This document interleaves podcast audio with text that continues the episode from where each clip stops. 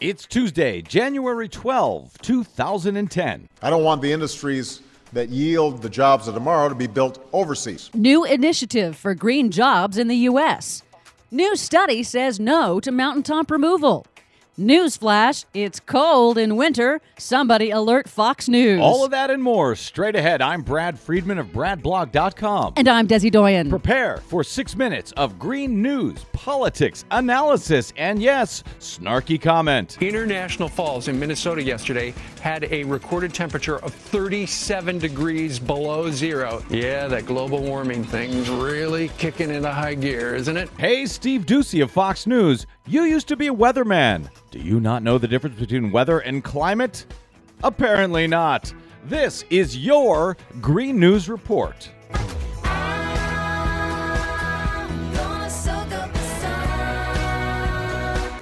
The Green News Report is brought to you by VelvetRevolution.us. It's now officially another big election year, and VR is continuing their years long fight against failed and faulty electronic voting systems.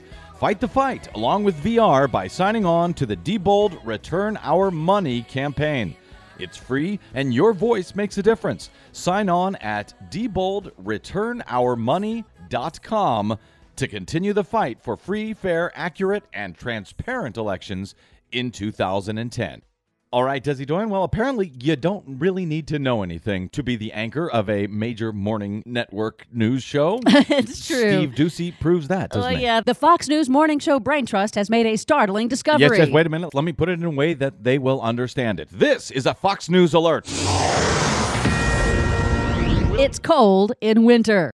Well done. While the Fox News crew pondered this discovery, climate scientists have been busy this week trying to explain how the record cold snap in the U.S. does not undermine the overall global trend of warming, patiently explaining that even with climate change, local temperatures will continue to be colder in winter and warmer in summer. I cold. Wait, let me get that straight. It's colder in winter and it's warmer, Warmer. in summer. Yes. got it. Shocking. All right. Weather refers to short term local conditions. Climate refers to long term trends of the global climate system. But the current cold, of course, is in keeping with predictions from climate scientists who predicted during the Bush administration that the overall warming trend would continue to lead to more frequent, intense, and extreme weather events. So just because it's cold in my backyard does not mean the globe is cooling. Am I correct on that? Well, you know, now might be a good time to point out that other areas in the world are experiencing a warm winter, like the exotic locale of Alaska, which recorded record highs this week. Also, the Mediterranean, Africa, and even Canada, where preparations for next month's Winter Olympics in Vancouver are struggling due to lack of snow,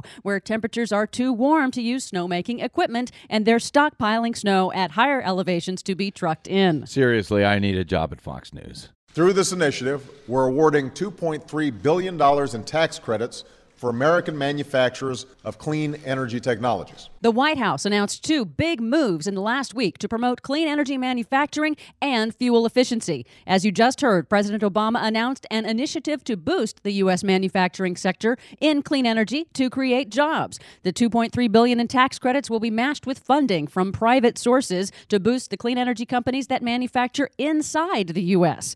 The White House estimates the initiative will create 17,000 new jobs. The president also stressed the need to close the clean energy gap for the U.S. to catch up on clean energy technologies. And of course, right on cue, eSolar, a solar energy company in the U.S., yesterday announced a deal to build a massive solar farm in China.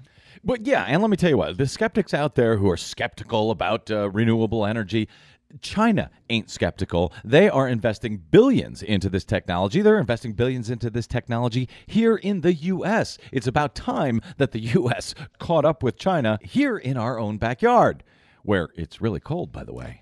And also on Monday, the Department of Energy awarded nearly 200 million in grants for research into improving fuel efficiency for cars and trucks. well, about damn time. Now, you've probably heard about the movie Avatar. It's broken box office records around the world and is now the most profitable opening weekend ever. Now, you'd think that that sort of profit would please free market conservatives, but they're very upset because the film Avatar presents a story of environmental protection versus industrial mining profits. Oh, The not at all veiled plot of the film has even some wingnut bloggers claiming it's a training film for eco terrorists. Right, like the Teletubbies and Tinky Winky are training for being gay. Has anybody mentioned these people are nuts? And in keeping with the theme of Avatar, a new study bolsters the effort to end the destructive coal mining technique of mountaintop removal, in which the tops of mountains are literally blown off to get at the juicy coal inside, dumping the debris into valleys and streams below. This blockbuster new study says blowing up mountains is surprisingly bad for mountains. Who'da thunk it? Published in the journal Science, these scientists say the data shows, quote, the environmental impact of mountaintop removal is pervasive and irreversible and mitigation cannot compensate for losses.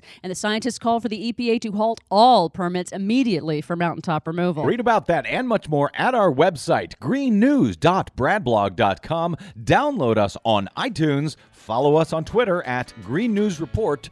I'm Brad Friedman. And I'm Desi Doyen. And this has been your Green News Report. Steve Doocy.